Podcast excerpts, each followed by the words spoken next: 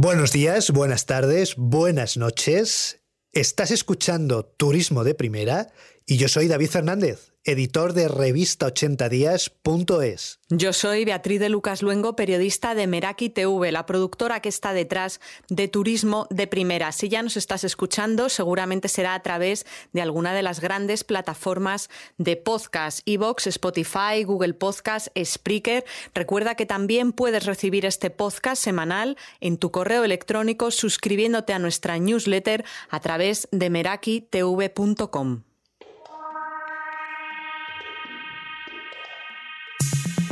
¿Cuándo decidiremos que es el final de la pandemia? Quisiéramos volver al momento antes de que todo esto, digamos, explotase, ¿no? Antes del 14 de marzo. Pero eh, eso no va a ser así, porque está claro ya que esto no es un paréntesis, ¿no? Que ya no volveremos a eso. Porque el turista se ha visto eh, por primera vez eh, de la historia más reciente limitado en sus desplazamientos por cuestiones legales. El problema no es que el turista no quiera pagar, el problema es que ahora mismo el turista no viaja porque tiene miedo. ¿Cómo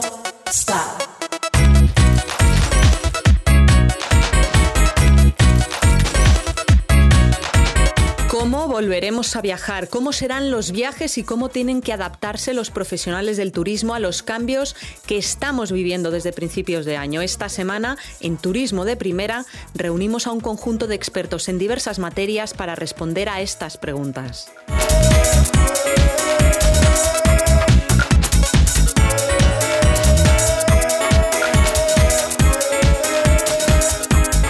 Raquel Huete, profesora de Sociología de la Universidad de Alicante y exdirectora general de la Agencia Valenciana de Turismo, explica por qué viajaremos diferente después de la pandemia. Y José Ramón Ubieto, profesor de los estudios de Psicología y Ciencia de la Educación de la Universidad Oberta de Cataluña, clarifica que esta crisis es más que una pandemia pues seguiremos viajando exactamente igual, eh, no lo creo. Yo creo que se, habrá influencias en los comportamientos de los turistas también.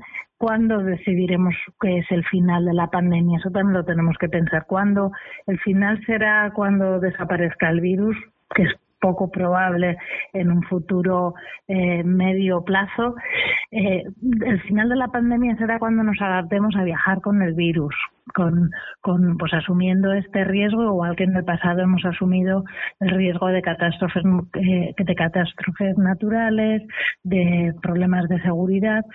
Entonces viajaremos distinto porque valoraremos más, sobre todo la seguridad, la profesionalidad y la distancia social, la distancia entre los viajeros y la comodidad del viaje. En realidad, eh, más que una pandemia, es una sindemia, es decir, es una situación que no se puede reducir solo a una emergencia sanitaria, no es simplemente una infección de la que nos tenemos que curar, es una disrupción en la sociedad y en las rutinas de la sociedad y por tanto los cambios que se están produciendo ya y que van a seguir produciendo afectan no solo a la cuestión sanitaria, sino a la cuestión social en el sentido más amplio, es decir, a los vínculos de las personas, a los modos de trabajo, de producción, al disfrute del ocio, eh, en fin, a un montón de cuestiones. Por tanto, la primera idea que habría que tener es que no es un paréntesis, eh, es un cambio, digamos, de relato y lo que va, lo que vendrá y lo que están viendo ya es algo que implicará cambios, eh, digamos, a medio y largo plazo, ¿no? Ahora mismo esta crisis está perfilando dos tipos de turistas y la oportunidad de reorientar el negocio hacia la calidad en lugar de hacia la cantidad. Lo explican Francisca Blasco López, decana de la Facultad de Turismo y Comercio de la Universidad Complutense de Madrid, y Marco Taboas, consultor de transformación digital y exdirector de la División Digital de Halcón Viajes. El turista más, más conservador obviamente llevado por el miedo a la crisis sanitaria y a la pandemia, lo que hace es inhibirse, es decir, puede eh, decir, bueno, ya viajaré cuando pueda, ya viajaré cuando los eh, tiempos me lo permitan. Pero hay otro turista que es un turista más innovador, hay otro, otro turista más creativo, que lo que hace es, dentro de las posibilidades que tiene, que a veces son pocas, pues reorganiza sus viajes para poder hacerlos. Que al final la pandemia lo único que ha hecho ha sido acelerar un proceso que ya estaba empezado. Entonces yo creo que, que básicamente lo que hay que hacer es escuchar más al cliente de lo que se le escuchaba hasta ahora. ¿no? Nosotros ahora compramos un billete de avión o compramos un hotel desde el sofá en dos segundos y sin embargo la agencia de viajes sigue estando empeñada en cobrarnos un fee de emisión por un billete de avión que yo puedo eh, eh, reservar y emitir desde mi teléfono móvil sin necesidad. Ya no es un proceso complejo, ¿no? El, sector tiene que adaptarse a eso, ¿no? Y, es un poco lo que creo que tiene que buscar, entender más qué, es lo que necesita el cliente, sobre todo de cara a eso, a entender ese cambio generacional al que se enfrenta. Creo que, se va a viajar menos por más precio, pero probablemente pues por, por más calidad, con un poco más de cabeza.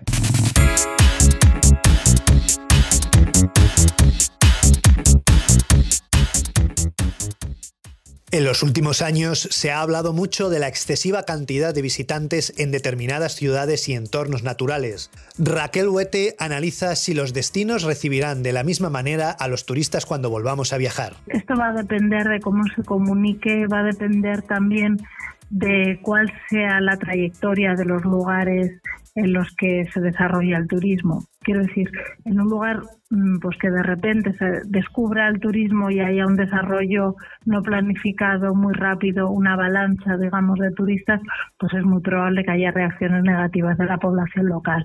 Sin embargo, en los lugares en los que ya hay una trayectoria turística larga, en los que la dependencia de la economía y de la sociedad hacia el turismo es importante, es muy probable que ni siquiera surjan brotes de respuesta porque eh, está asumido. Y eso sí que es uno de los grandes cambios que ha producido por lo menos en España esta pandemia está asumido, como digo, que el turismo se ha puesto en el foco de atención del desarrollo económico, del futuro económico del país. Parece que la distancia ya no será determinante a la hora de organizar nuestros viajes, así que tendremos que quedarnos con lo más cercano. Francisca Blasco explica cómo pueden aprovechar esta realidad agencias, guías, hoteles y restaurantes. Marco Taboas incide en cómo llegar también a las generaciones más jóvenes que tienen comportamientos de compra diferentes intentar ofrecer una experiencia de cercanía.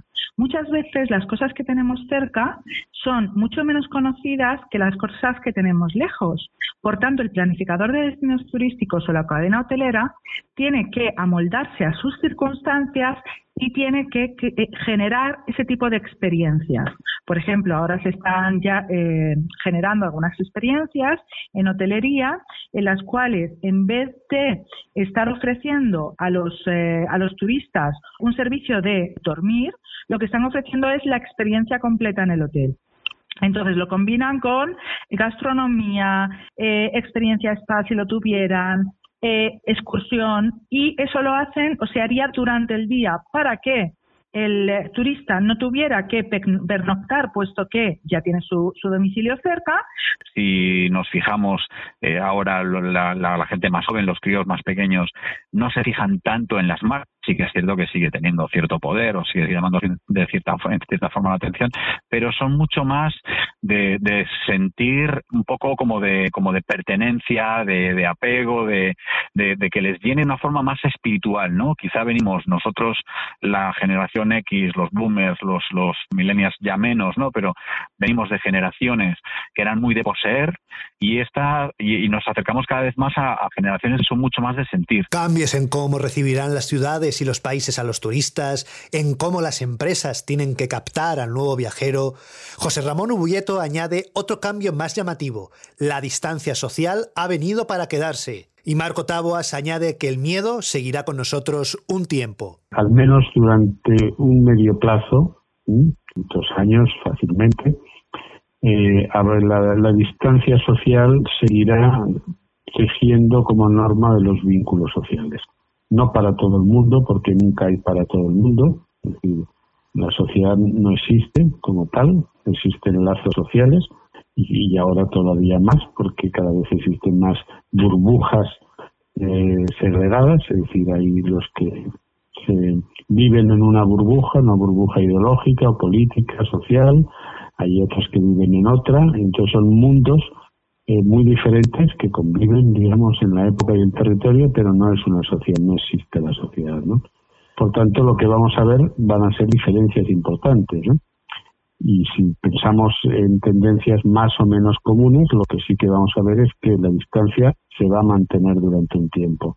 Eso quiere decir que a las personas le va a costar volver a las rutinas colectivas masificadas a las que hasta hace poco todos participamos, conciertos con mucha gente y a nivel de viajes probablemente eh, la gente va a elegir viajar en unas condiciones más seguras en cuanto a la distancia y en cuanto a los países a los que va a ir. El turista tiene muchísimas ganas de viajar. Lo que, lo que yo no sé es si se va a atrever tan pronto y, y porque el, miedo está ahí.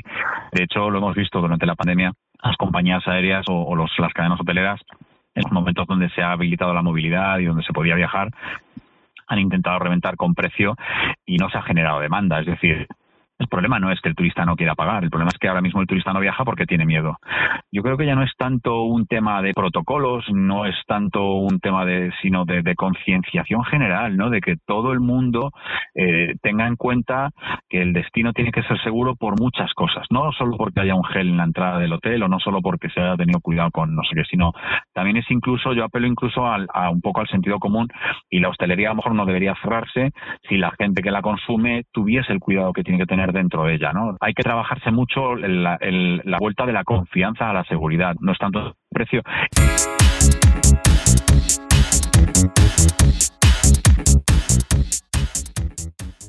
En 2019 España recibió más de 83 millones de turistas y para el 2020 se esperaba otro nuevo récord. Estas cifras no se repetirán en por lo menos los próximos dos años, algo que para Marco Taboas es positivo. Yo creo y espero y, creo que la gente que de verdad ama turismo y trabaja del turismo desde hace mucho tiempo mm, no quiere que vuelva el tipo de turismo que estábamos vendiendo últimamente. O sea, lo que no se puede es basar una industria en el volumen en la medida en la que se estaba basando, que era que ya rayaba el absurdo. O sea, yo hace poco hablábamos con bueno, pues un, directivo de compañías aéreas y las compañías aéreas pierden dinero desde hace siglos.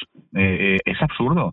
Es impensable que a ti te vendan un billete de avión por la mitad del precio que te cuesta el taxi para ir al aeropuerto. O sea, algo está fallando ahí. Entonces yo creo que esto también ha venido un poco a poner sentido en, esa parte. Raquel Huete considera que no se trata tanto de un problema de volumen como de gestión de llegadas en el tiempo. Y no tanto rebajar el número de turistas, sino redistribuir el turismo a lo largo de todo el año en todos los territorios que los turistas que lleguen sean turistas respetuosos con nuestra sociedad, con el medio ambiente y además eh, consuman eh, productos locales y consuman en, eh, consuman en nuestro territorio y que además seamos menos dependientes de turoperadores. Es seguir el camino sin perder el horizonte, pero es que ese horizonte ya está marcado en todos los planes estratégicos de todas las comunidades autónomas y también en los planes sucesivos de, Tour España. Probablemente no tenemos que seguir descartando recuperar, por ejemplo, el mercado japonés, hacer un esfuerzo importante en el mercado eh, norteamericano, incluyendo México, Estados Unidos y Canadá, que ya se está haciendo también, fomentar rutas culturales de larga distancia, como la ruta de la seda, y buscar menos turistas concentrados en el tiempo, no menos turistas en números generales. Eso se tiene que hacer también eh, redirigiendo la inversión pública hacia formas de transporte más sostenibles, pues fomentando el tren en lugar de los aviones de bajo coste, fomentando pues determinados productos culturales, deportivos, que atraigan a ese tipo de turista. El negocio tradicional de vender viajes a través de una agencia lo tiene muy difícil. Francisca Blasco, de la Universidad Complutense, acentúa la importancia que la venta de viajes en Internet tendrá en los próximos años. Siento decirlo, pero creo que las plataformas van a tener eh, un papel cada vez mayor. ¿Por qué? Porque la plataforma, y esto es una cosa que tendría que saber la industria y adaptarse cuanto antes, te va a ofrecer un servicio mucho más flexible y mucho más versátil.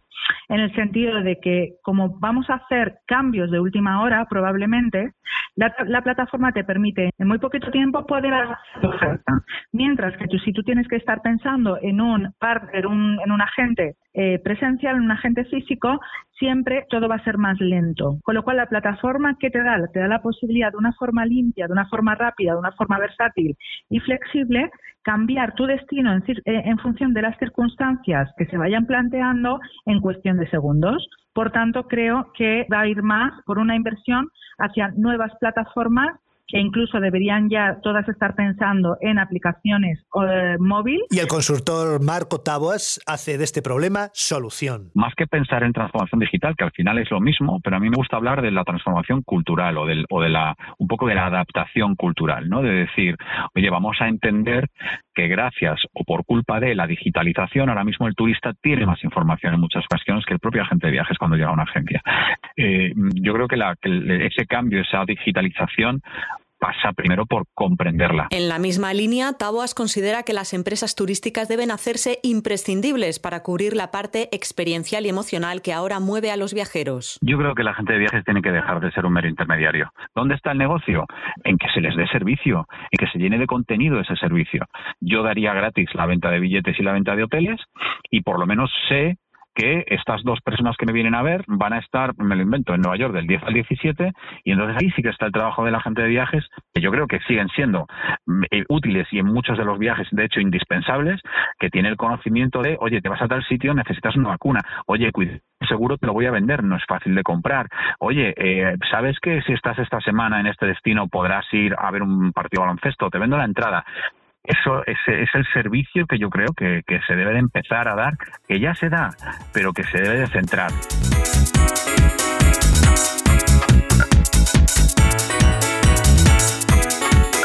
Hay esperanza y ese es el mensaje que queremos trasladar con este podcast. Si algo nos ha demostrado la historia de la humanidad es que ninguna crisis, ningún mal dura para siempre. Las crisis son momentos de cambio y hay que saber aprovechar esos cambios.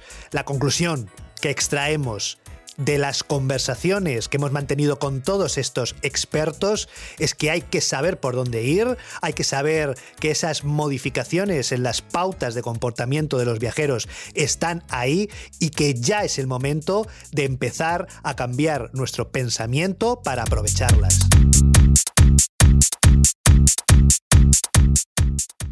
Para saber, para analizar con los mejores expertos cada semana lo que está ocurriendo en el mundo del viaje y en el sector del turismo. Y es por lo que nosotros hemos creado Turismo de Primera. Si te ha gustado, por favor, comparte el episodio y sigue con nosotros cada semana, cada viernes. Recuerda que puedes escucharnos en las principales plataformas de podcast, pero que también puedes recibirlo en tu correo electrónico si te suscribes a la newsletter que hay en merakitv.com. Muchísimas gracias por escucharnos. Hasta la semana que viene.